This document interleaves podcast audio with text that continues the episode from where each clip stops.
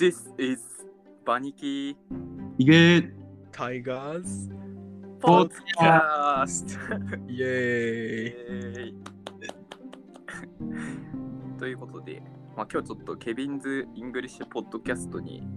あの着想を得て、この始め方になったんですけど、まあ、今日ふたりに来てもらってて、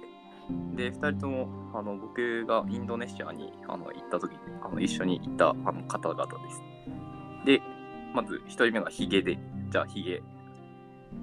どうもこんにちは、ヒゲと申します、よろしくお願いします。であとタイガです。こんにちは、タイガです、はじめまして。まあふたりともえー、っとなんか文化人類学とか地域研究とか、まあそういう研究をしていて、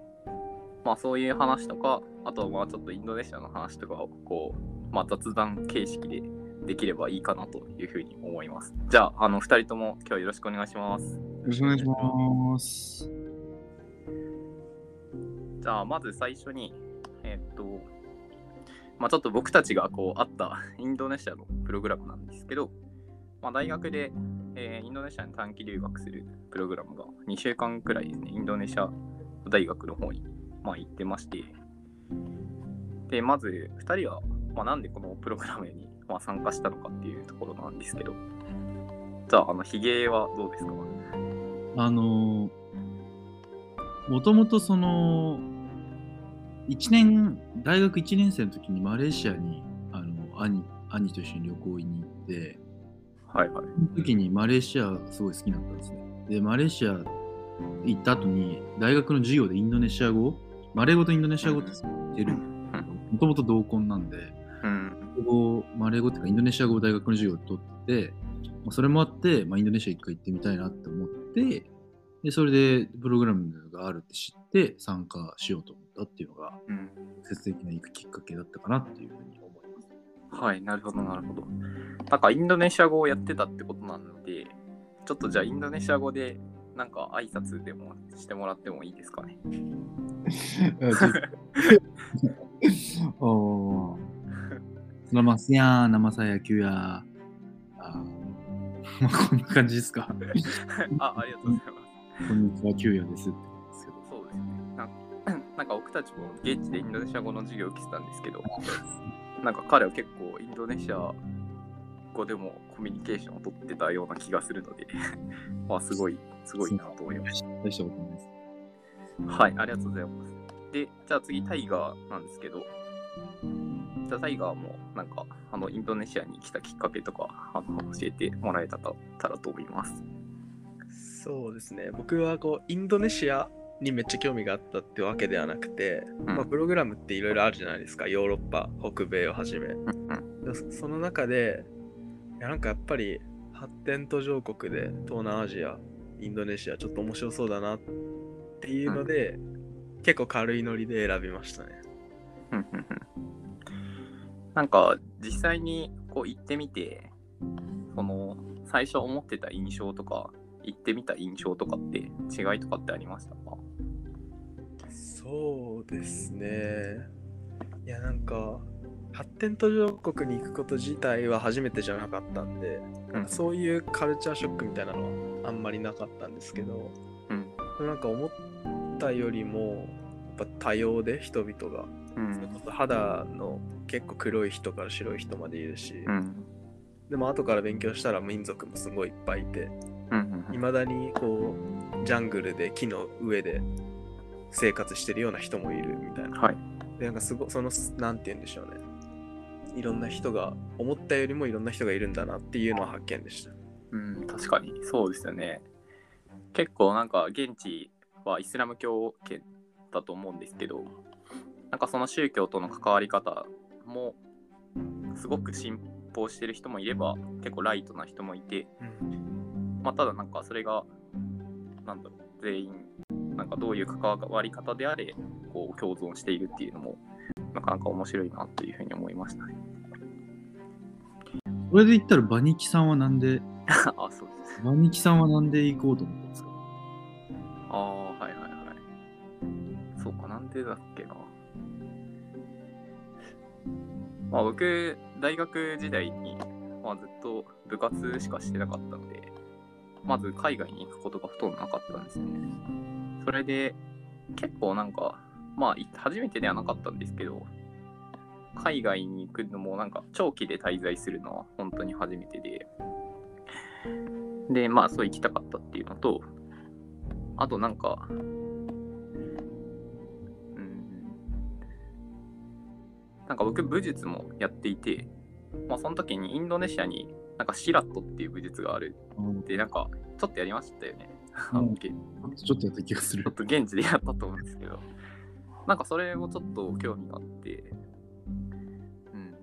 まああとはなんかアメリカってやっぱとかもあったんですけど、お金かかるじゃないですか。うん、結構なんかリーズナブルに行けてっていうのがありましたね。でもやっぱり安かったですよね。あ、そうですね。結構やっぱ安かった。お手軽、お得な。はい。あれお金出ましたもん、補助金みたいな。結構そうですね。結局なんか、うん。でもやっぱりすごい印象に残ったなっていうふうに思っていて、日本ってやっぱり結構もう整備されてるじゃないですか。いろいろそのまあ発展し終わっていて、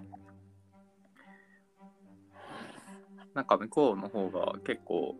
なんていうか。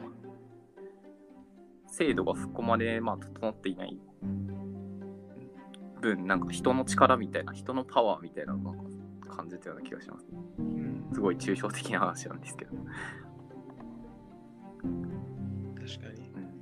うん、なんかそれこそあれですよね、まあ、ちょっと直接的に関係してるかわかんないけど、それこそ大河とかだったら、うん、あれですね、あの遅刻した時もね、あのあ売却でもらって、やっぱ人の力に助けられた感はあれなんだっけそれ。いやなんか アセアン に行った会があったんですよね。ああ、 アセアン 本部がジャカルタにあって、そこにちょっと見学行こうみたいな。で朝ホテルから大型バスに乗ってみんなで行くんですけど、あ、その朝集合の時に俺ちょっとトイレ行ってくるわっつって友達に行って、うん、トイレ行って帰ってきたらもうなんかいなかったですよね、みんな。バス行っちゃってて、一発してた、忘れて。そう、まあどうしようと思って、まあ、とりあえずそのインドネシア人の大学生の人に連絡取って、うんうん、で、あじゃあちょっとGojek手配するからそれ乗ってきてみたいに言われて、あのGojekっていうのはそのタクシーの配車アプリみたいな、ウーバーみたいなやつなんですけど、めっちゃ懐かしいですね、Gojek。Gojek、そう。それをちょっと今あのホテルに行ってもらうように手配したから、それ来たらあのそれに乗ってきてみたいに言われて、そしたらまあバイクタクシーが来て、でそこ人生で初めてバイク乗ったんですよね。二ケツで後ろに乗って、あでまあすごいバイク初めて乗ってすごい気持ちよかったんだけど、なんか。うん、ヘルメットとかも特にないないんですよね。でシートベルトとかもないじゃないですか、バイクとか。ないですよね。あれってなんかめっちゃ危険に見えますよね。結構 や, やばいかったんですけど、まあでも運転手はなんか よ, どよくわかんないインドネシアのおじさんなんで、なんかこう抱きつくのもまあちょっと嫌だ嫌じゃないですか。だからまあまたおいやもうその転ぶリスクと抱きつくこの嫌さ、天秤にかけて。かけた結果、まあ、自分のインナーマッスルを信じて普通に乗ってましたね。抱きつかなかったんですか？抱きつかなかったね。マジ？俺めちゃくちゃ抱きついてたよ。あ、マジで？それはヒゲだからしない。よくわかんないけど、そのあのいやー、うん、おもろいなそれ。懐かしい、楽しかったね。あ、なんかあんまり信号とかを守らなかったりとかもなんかあったような気がするんですよね。もう交通ルール自体がもう守ってたら、ま、全く前に進めないみたいな、そういう感じになってるから、もうみんな守らないのが状態だと思ってまあなんかある種たくましいなっていう感じはすごい受けました、ね、なんかそういえばヒゲってなんでヒゲって名前なのかっていう説明がしてなかった気がするんですけど、うん、多少なんでそれはあのバニキさんに説明してほしいですけど、僕自分から名乗ってたわけじゃないんであそうなんかヒゲはすごいヒゲが生えてたんで、あのヒゲと呼ばれてました。いやもう大体そのつくでしょ。ヒゲって名前つけないでしょ、さすがに。ここから話が膨らむかと思ったんですけど。まあでもなんか結構ヒゲとかは、まあ大河もそうだけど、結構やっぱり慣れてる感じがして、すごい頼もしかったような気がしますね。まあ、僕とヒゲはよくある果物を買いに行ってたじゃないですか。インドの果実うますぎる。あのはい中毒。中毒症状が出る。そうですね。まあそれなんか実はドゥクっていう果実なんですけど、なんか日本で見たことないですもんね。あ、ないですね。ドゥクね。タイガーもドゥク食べてたっけ？ドゥク食べてたよね。あれすごい美味しかったよね。ちっちゃくてさ、一個一個が。そうそう。でね、ちょっと剥いて、なんかむっちりしてるんだよね。うんうん。なんか見た目はライチみたいな感じだったよね。味的にはちょっと酸味がある感じ。あるライチとかよ。うん。柑橘系なのかな？いい感じ。マレーシアその後留学行った時、クアラルンプール市内歩き回って探したんですけど、なくて、なかった。てか探してたんだ。なんでマレーシア人の友達に愛想つかされました。あ、そう一緒に探してて。なんでそんな食べたいのって言われて、もう目血まなこなって探した。どうなんだろうね。確かに。なんかあの時はものすごく美味しかったけど。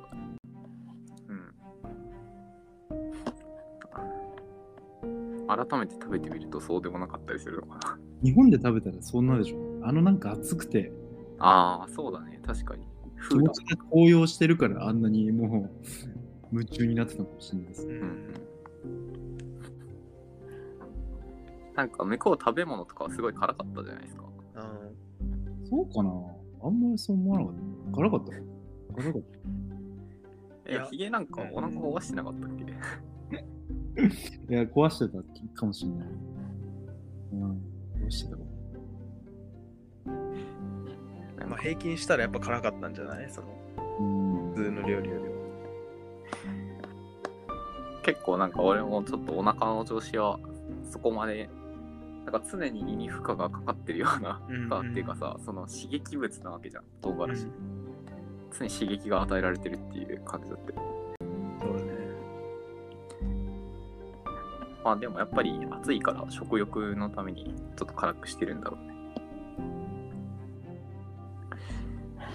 はい、という感じでちょっとインドネシアの話をして、で、ちょっとまあなんかふたりは他の国とかも結構行ったことあるみたいで、なんか僕自身もちょっと興味があるんで、なんか印象に残ってる国とかインドネシアの他にあったら教えてほしいなと思うんですけど、じゃあまずえーと、タイガーはどうでしょうか？はい、僕はウズベキスタンがすごい良かったですね。うん、いいっすよね。いいっすね。ウズベキスタン。そう、まあなんかもともとは世界史とか勉強してて、受験で、で、はい、そのサマルカンドとかそういうのいいなみたいな、シルクロードとか、うん、ちょっとなんとなくこう漠然とした憧れみたいなのあったんで、うん、ウズベキスタン。その大学にねん生の時行ったんですけど、うんうん、その時仲良かった友達になんかちょっとウズベキスタン行ってみたくねって言ったら、あ俺も行きたいって言われたから行こうっつってふたりで行ったんですよね。結構軽い感じで、そう軽い感じで、軽すぎだろ。そうでまあちょっとお金はまあ貯めてね、それで行ったんですけど、なんでしょうね、やっぱり印象に残ってるのは、さっきインドネシアでも多様なっていう話したんですけど、うんうん、ウズベキスタンも結構いろんな本当に一言じゃ語れないようないろんな角度からの、うん、側面があって、例えば、うん、あそこって宗教で言うとイスラム教なんですよね。なんかトルコとかもともと民族はトルコ系の人が多いんで、うん、食べ物もなんかケバブとかそういうのだし、うん、ピラプロフっていうんですけどピラフみたいなやつとか、うんでイスラム教でそれこそ結婚するまで男の人と女の人が一晩を過ごせないみたいな、そういう文化なんですけど、うん、一方で顔立ちとかはすんごいロシア系のもうバリバリコーカソイドみたいな人もいれば、モンゴル系の本当に東洋系の顔立ちの人もいるみたいな、うん、だから日本人とロシア人が同じ国に普通に住んでるみたいなぐらいの幅広さがありますね、見た目で言うと。確かになんか日本ってほぼ日本人しかいないから、うん、結構新鮮ですよね、そういうのって、うん、でしかも旧ソ連だったんで、なんか街並みとかはそのイスラム風のあれもありつつも、なんかこう社会主義のね、あのあるじゃないですか、はいはい、こう均一な戸建てがたくさん道沿いに並んでたりとか、うんうん、あとなんかやたら道路に面した面だけ豪華な建物とかあ、なんかそれってあれなんですか、旧ソ連の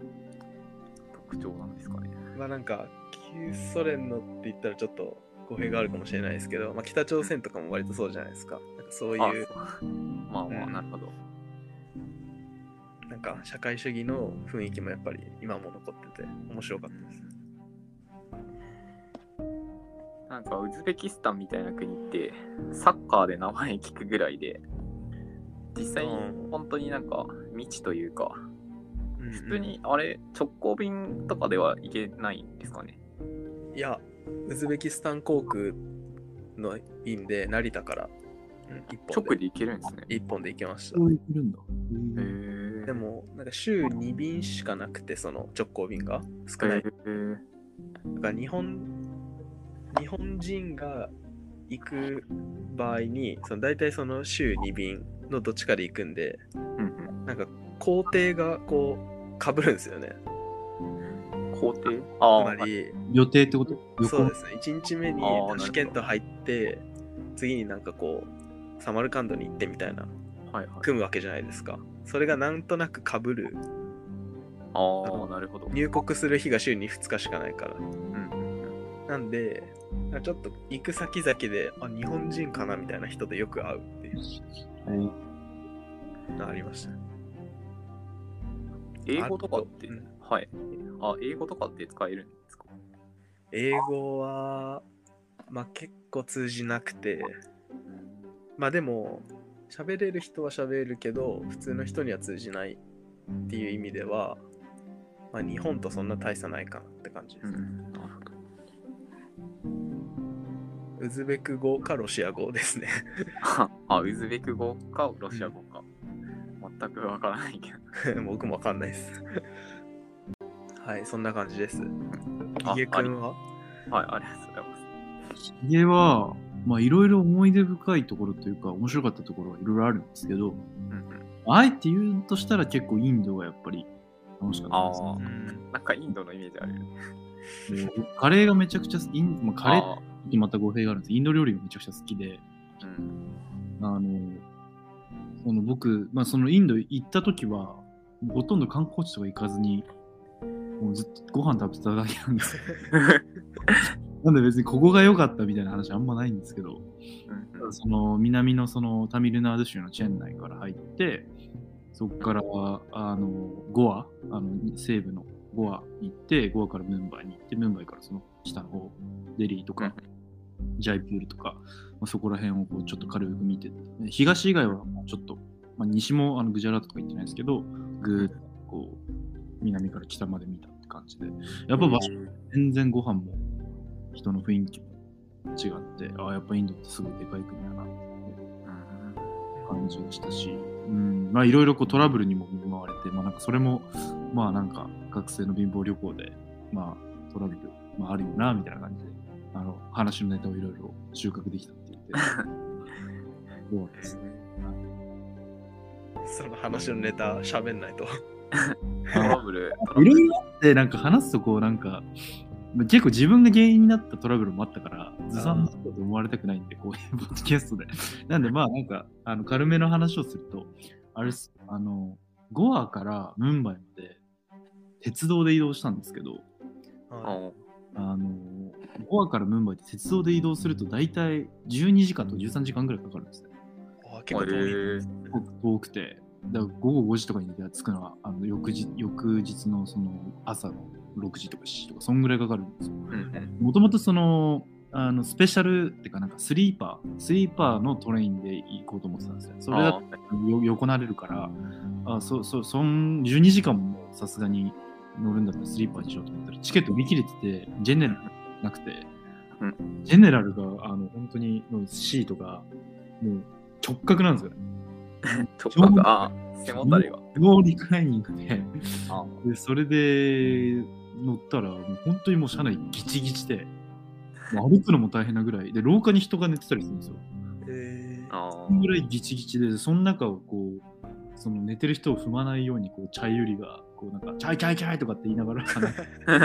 死に歩いてたんで、そんなそれきゅうじゅうかくどきゅうじゅうどのその椅子にこう座ってもぎゅうぎゅう詰めで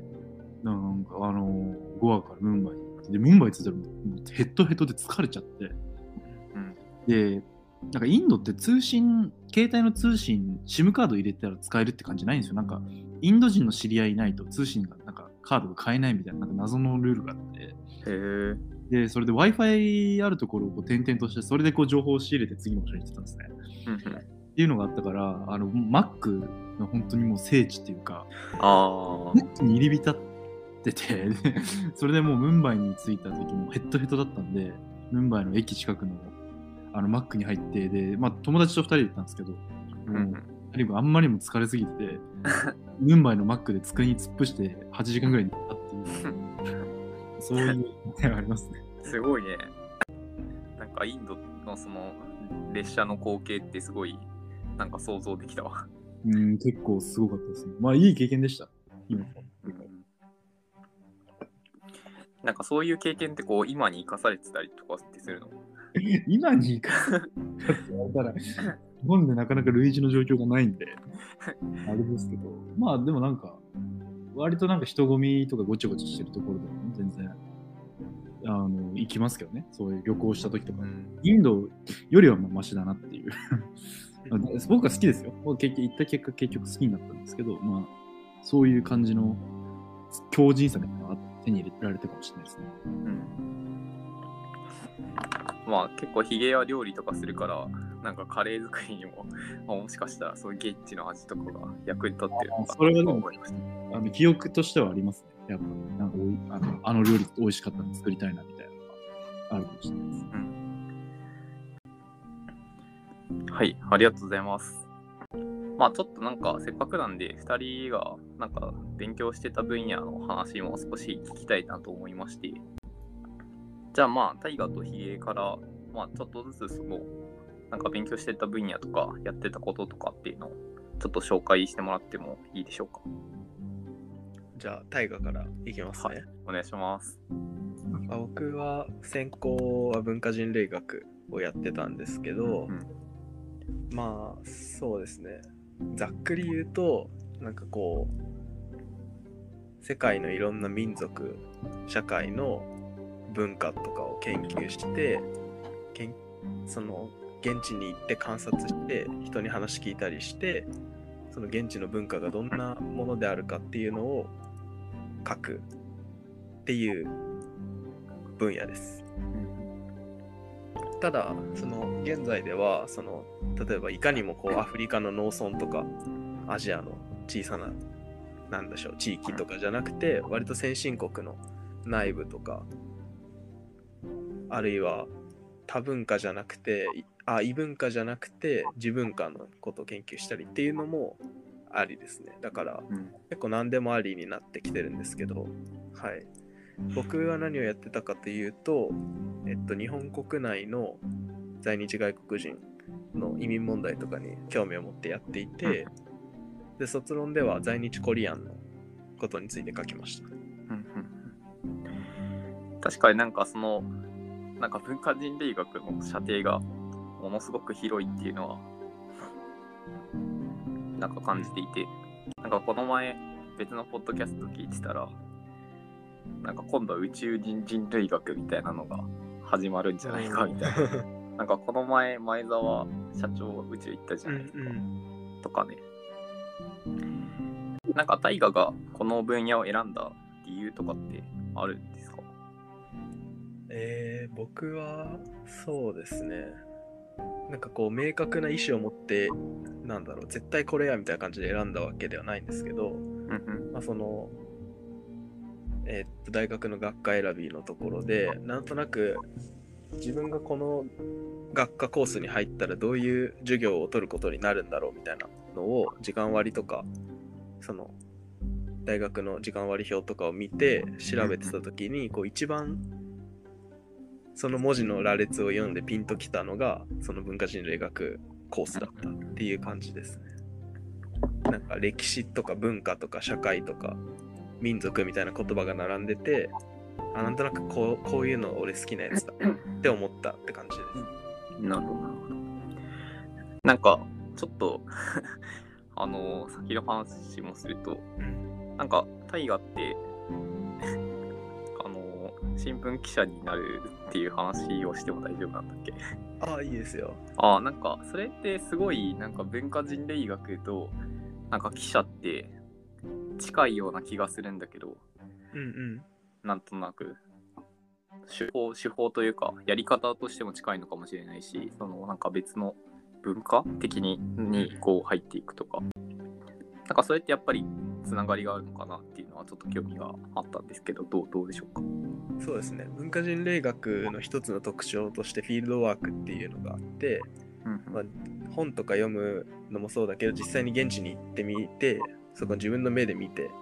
耳で聞いてっていうのをやってみようっていうのが、まあ、文化人類学の特徴の一つで、で確かにそういう面は、えっと、その新聞記者みたいな一時情報を取ってくる仕事と親和性が高い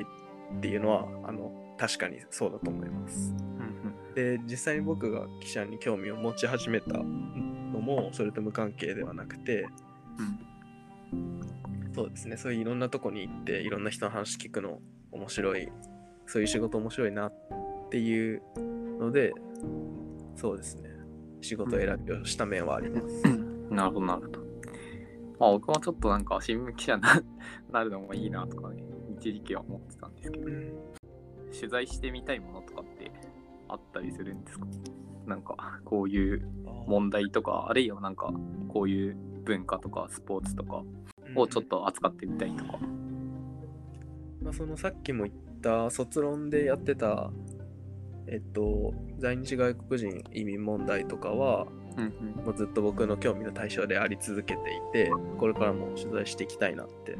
思うんですけど、うん、まあなんかそうですね、それだけをこう専門にしてやりたいっていう思いは今のところなくて、うんうん、まあなんでかっていうとそのいっこのテーマをずっと研究し続けたいと思ったら研究者になればいいと思うんですね。ああ、確かに。なんで確かにっていうかはい。なんかそこはある程度なんか幅広い事柄に触れられるっていうその仕事上の、うん、メリット、それはメリットだと思ってるんで、あんまり一つのテーマに固執せずに当面はちょっとやってみようかなと思ってます。うーん、なるほど。確かになんか幅広いところに触れられるっていうのは確かにそうだなっていうふうに思いました、うん、はい、ありがとうございます。じゃあちょっとヒゲの方もヒゲの方もあのちょっとすごい雑な振りだけど簡単に紹介してもらっていいですか？はい、えっと、まあ、自分の専攻は、まあ、アジア、まあ、特に東南アジア地域の、まあ、地域研究、まあ、英語で言うとエリアスタディーズっていう分野を、まあ、専攻してました。で、まあ、選んだ動機としては、まあ、フィールド系、まあ、さっき大我も言ってたんですけど、まあ、その両方、まあ、実際のその地域というかフィールドを相手にする、まあ、文化人類学の地域研究もっていうところで、まあ、フィールド科学やりたいなと思っていて、で地域研究の方がどっちかというとその理論っていうところを出発点とするっていうよりかは実際のその人々とかある特定の地域をあの出発点とする傾向が強くて、まあ、語学とかも例えばロシアの研究する人だったらロシア語とか、うん、フランスの研究する人だったらフランス語とか、割とそこのその語学の教育とか語学を重視する傾向が強くて、まあ、その大学の教育機関っていう話をしたと思うんです。教育カリキュラム的にでも語学好きだったし、まあ、フィールド科学やりたかったので、うんまあ、地域研究がいいかなと思って地域研究で特に今興味があった東南アジア地域を選んだって感じですね、うん、方法論としては、まあ、フィールドワークはやっぱりその地域研究者みんなしてると思うんですけど、まあ、それが必ずしも必須要件になってるかっていうと、まあ、そんなこともない、まあ、大抵の人はしてると思うんですけど、うん、で方法論は本当に多様で例えば法学とか経済学とかそういうあの割とかっちりした領域から研究してる人もいますし歴史学からの人もいるしあのそれこそ農学とかあの理系といわゆる分野から、まあ、その地域をアプローチしてる人もいますし、まあ、最終的な目標がその地域をすごい多面的に理解するっていうのがその、まあ、地域研究者って自称してる人の最終的な目標だと思うので、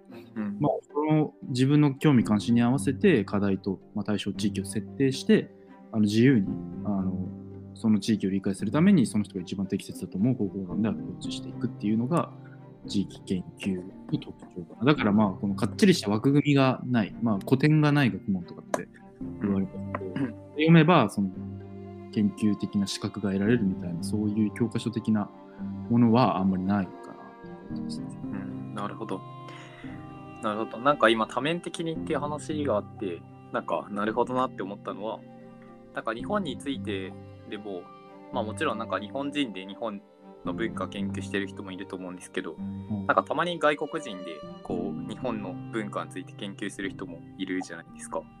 うん、なんか聞くと刀みたいな、まあ、あれはちょっとどう、どうなのか分かんないんですけど、うん、なんかそういうふうにこの例えば、まあ、マレーシアとかでも自分の国の人がこうやるのとまた外国人が研究するのでなんか違った見方が得られるような気がしてなんかそれはすごい面白いなっていうふうに思いました、うん、でなんかもう一個ちょっと気になったのはなんか語学を結構重視してるっていうところで、はい、なんというかなんか語学をこう理解勉強することでそのなんか文化が分かるみたいな部分とかも あ, あったりするのかなとか思ったんですけれど、はいなんかその語学と文化ってどういう関係に、うん、ど, どういう関係にあるのかっていうとちょっと漠然としすぎてるかもしれないんですけど、うん、なんかそのあたりってどうですかね。まあなんかふたつ考え方があるなと思っていてだってが言語を学ぶこう意義みたいなふたつ大きくあるなと思っていて、まあ、ひとつはあの、まあ、ツールとしての言語ですよね。その情報を得るときにその言語知らないと何書かれてるかっていうその意味内容がわからないじゃないですか。そのコミュニ、まあ、そのコミュニケーションの手段として例えば現地で聞き取り調査するにしてもその言語を知らないとあの聞き取り調査とかできないのでその情報を取得するためのツールとしての言語の側面っていうのは一つあると思っていてでそれとは別にあの言語それ自体を学ぶことの意義もやっぱりあると思っていてそれは言語っていうのはやっぱりその人たちがこう紡いできた意味の体系じゃないですか。ちょっとかっこいいの最近かっこいいですねそうそうだからそれを学ぶことでその、その人たちがこう持ってる世界観とかそのあの言語を使う言語それ自体にこう埋め込まれてる価値観みたいなものを、まあ、ちょっと救い取れるような側面は、まあ、あるんじゃないかなと思います。なんで、まあ、そのふたつ、まあ、言語習得はまあ、ツールとしての側面と、まあ、それ自体がその面白い興味の対象であるっていう側面がふたつあると思ってます。うんまあ、でも僕はそんなにあの言語にめちゃくちゃ秀でてるわけじゃないのであんまりあの素人素人というか未速活なんですけど、まあ、でも、まあ、それでもまあ好きは、まあ、言語学習好きは好きなので、まあ、そういうモチベであってですね。はいありがとうございます。あの面白かったです。じゃあはこんな感じで。えー、っとまあ大体予定してた時間がまあ過ぎてるかもしれないんですけどまあなんかこのポッドキャストって一応なんかその学部とかこう進路を選ぶ人たち向けみたいな感じでやっているところとかもあるんでなんかそういう意味でこうまあ今もうまあ、卒業論を終えて、まあ、社会に出ると思うんですけどなんかこう勉強してきてよかったなと思えるところとか、まあ、あるいはなんかメッセージ的なものをこう最後に一言ずついただけたらいいかなと思います。じゃあ、あの大河からお願いしてもいいかな。はい、えー、っとそうですね。うーん、まあ、文化人類学学んでよかったなと思うことは、その自分自身をこう相対化する視点をあの得られたことですかね。よくこう当たり前を疑えみたいなって言うじゃないですか。うん、なんか自分自身がどういう文化の中で育って、どういうなんか影響とかにさらされて、この自分っていうのが形成されているのかみたいなところを、うんうん、そのなんだろう、どういう影響を受けているのかみたいなところから捉えることで、こう自分自身の当たり前が構築されていることを知るみたいな、そういう思考法をするんですけど、まあ、そういう考え方がやっぱりすごい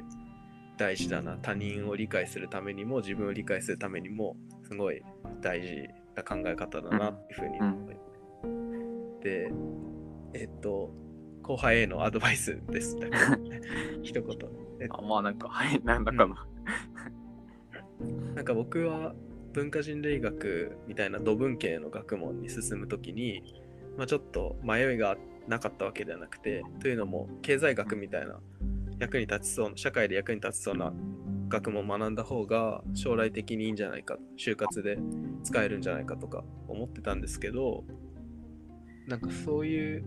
まあ、当時は結構迷ってたんですけど、今思えば全然そんなことを考える必要なかったなって、あの文化人類学来て本当に良かったなって思ってるし、うん、まあ、実際就活も別に普通に問題なく終わったんで、うん、なんか迷ってる人は自分の本当に興味があるやつを取るっていいんじゃないかなと思います。うん、いや、めちゃくちゃいいメッセージだと思います。はい、ありがとうございます。はい、じゃあ、あのヒゲお願いします。はい。いやー、まあなんかあれですね。これから学ぶ人にアドバイスできる立場にいるかと言われるとなんか。ちょっとそんな 大, 大層なもんじゃないですけど、まあそうですね、自分のこうやっぱり大学って場ってこう口を開けて待ってても誰かが何かを入れてくれるわけじゃないっていうか、自分が主体的にこう動いてなんぼの世界だと思うので、自分がそれをできてたかと言われるとちょっとまあ大いに後悔もあるんですけど、まあ、なので自分のこう好奇心のこう赴くままに、あのまあまあ学業以外でもバイトでもあのサークルでもいろいろやってみて、その中でこうじゅっこ挑戦していっこでもこう心に残るものがあればなんかそれでいいんじゃないかなって思います。で、まあ、地域研究っていう学問をやってよかったのは、まあまあ、あまあ特定の地域を理解することで、まあ、あのよりこう世界についての理解が深まる。やっぱりなんか大文字の世界とかグローバルとか叫ばれてますけど、実際それって掴もうとすると実態があんまりなくて、実態がないっていうかもしれないけど、うん、なかなかこう曖昧模糊としてるものなので、その地域、特定の国とか、まあ、もっとこう狭い地域でもいいですけど、特定の場所っていうのを足がかりにして、そこに対する理解を深めていくことで、その曖昧模糊とした世界とかグローバルとかっていうものにちょっと形が与えられて認識できるようになるみたいなところはあると思うので、まあ、そういうところは良かったかなと思います。うん、地域研究っていう学問に興味があるないし、今話を聞いてちょっとおもろそうだなと思った人はなんかぜひどっかの地域を勉強してなんか、ね、は世界に羽ばたいていってほしいと思います。自分がそれできてるかどうか別としてです。あ、ありがとうございます。まあなんかさんにんともこれで一応大学を卒業する感じで、まあ結構進路バラバラでなんかまあ分かれていくと思うんですけど。なんとなくふたりこう地域研究と文化人類学やってたからかもしれないけど、なんていうか世界がこう世界基準で考えると別に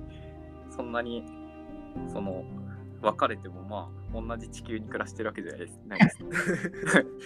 なんかそういう感覚がちょっと出ましたね。コスモポリタニズムです。最後の。あ、コスモポリタニズムってこんな感じなんですかね。適当に言いました。はい。というわけで、じゃあ特に言い残したこととか大丈夫かな。はいはい。じじゃあ、あの今日は、えっと、ヒゲとタイガーと、えー、バニキでお送りしました。ありがとうございました。ありがとうございました。ありがとうございました。